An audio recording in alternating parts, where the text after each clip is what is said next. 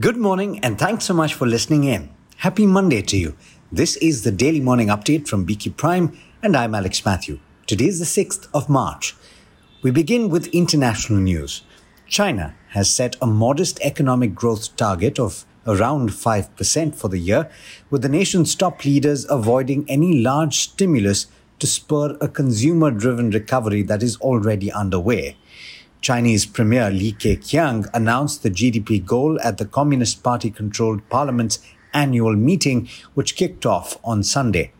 Economists had expected a more ambitious target, about 5%, after the end of restrictions to prevent the spread of the COVID-19 virus.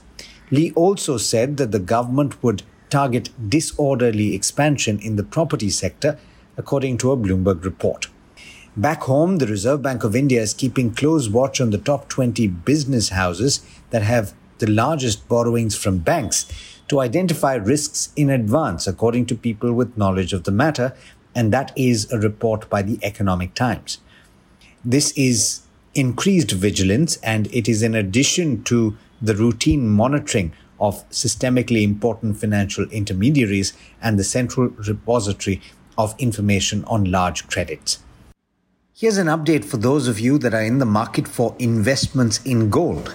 The latest tranche of the Sovereign Gold Bond that is managed by the Reserve Bank of India will open today and close on the 10th of March. The price per gram of gold has been set at 5,561 rupees, and that's after the 50 rupee discount per gram for digital payments. Remember, the holding period for these bonds is 8 years, and there's an annual coupon of 2%. You can, of course, pull money out early, but if you hold to maturity, there is no capital gains tax. Moving on, in corporate news, the National Company Law Appellate Tribunal has allowed another round of auction for Reliance Capital, thereby allowing the Committee of Creditors' stance of an extended round of auctions. In more news from overseas, a team of police from Islamabad has attempted to arrest former Prime Minister Imran Khan in Lahore in the Toshakhana case yesterday. They couldn't find him and returned after assurance from Khan's legal team that he will appear before court on the 7th of March. Meanwhile, the Pakistan Electronic Media Regulatory Authority has imposed a ban on broadcasting live and recorded speeches and press conferences of the former Prime Minister on all satellite TV channels with immediate effect. In Japan, Prime Minister Fumio Kishida has said that the country will cease to exist if it can't slow a fall in its birth rate. Last year, there were fewer than 800,000 births and about 1.58 million deaths in the country. The birth rate has been declining in Japan for some years now and is expected to cause problems for its social security system as well as economic growth, with availability of labor declining. The proportion of people 65 or over, meanwhile, has risen to more than 29%. In international markets this morning, it's a strong start to trade in the Asia Pacific region, with all three early rises starting with gains. And with that, it's over to Neeraj Shah for the trade setup for the day in India. Good morning, Neeraj. Could we see more buying at the start of the week after Friday's jump? Thanks, Alex, and good morning, and wishing you and everybody a very happy Holi. Well, the momentum might continue. One should be faulted for thinking, but the global markets are okay. The Asian markets are slightly higher, US futures marginally lower. We have a holiday tomorrow, so in that sense, we have 24 hours to contend with of no action, while the global markets might actually trade and might be volatile. So that is something that could be playing on people's minds. But largely the outlook seems okay. Now, Jefferies put out a note in Friday's session wherein they are saying that since Jan 1st, they have interacted with 50 plus foreign investors, and some large funds had a large underweight. But several investors that they met recently gave them an impression that the underweight might get closed soon.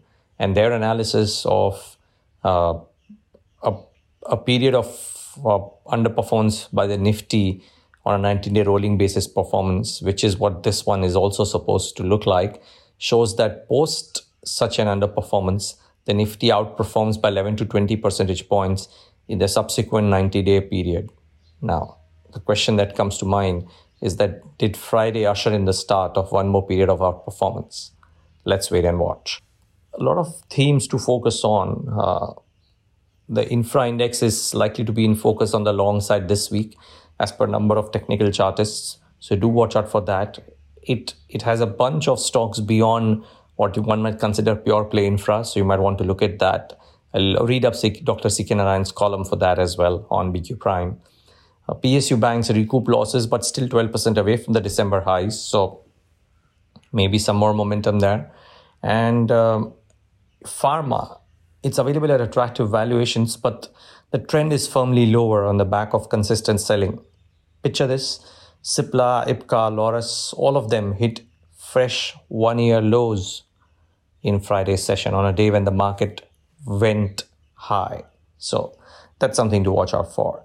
In terms of stocks to watch, Ashoka BuildCon, which the company with a partner will sell about 100% stake in a subsidiary to Mahanagar Gas for 531 crores. So maybe some money's come there. IEX gave a February 2023 business update, which is a 10% increase YOY. And maybe the stock has a bit of a reaction, who knows. Tech Mahindra might be in focus. They did an analyst meet and they've sounded constructive in the medium-term outlook on demand, barring the near-term uncertainty. So maybe Tech Mahindra too could come in focus. So that is also one to watch out for. And amongst everything else, there is a windfall tax cut, which leads brokerages to believe that it is slight positive for Reliance's post-windfall margin. And most brokerages, including CLSA, are constructive on ONGC, Oil India, as well as Reliance Industries. So that is something to watch out for as well. Mahanagar Gas has made an inorganic foray. They've acquired 100% stake in Unison Enviro, that a small city gas distributor with licenses for 3 geographical areas. So maybe this could be in focus. As I said, that what is Ashoka BuildCon's gain also has Mahanagar Gas involved there. So the belief is that it could change the perception around MGL's perceived lack of growth aggression. So that is something to watch out for as well. With that, it's back to you. Thanks, Neeraj. And as always, thank you all for listening in. This is Alex Matthews signing off. Have a great day.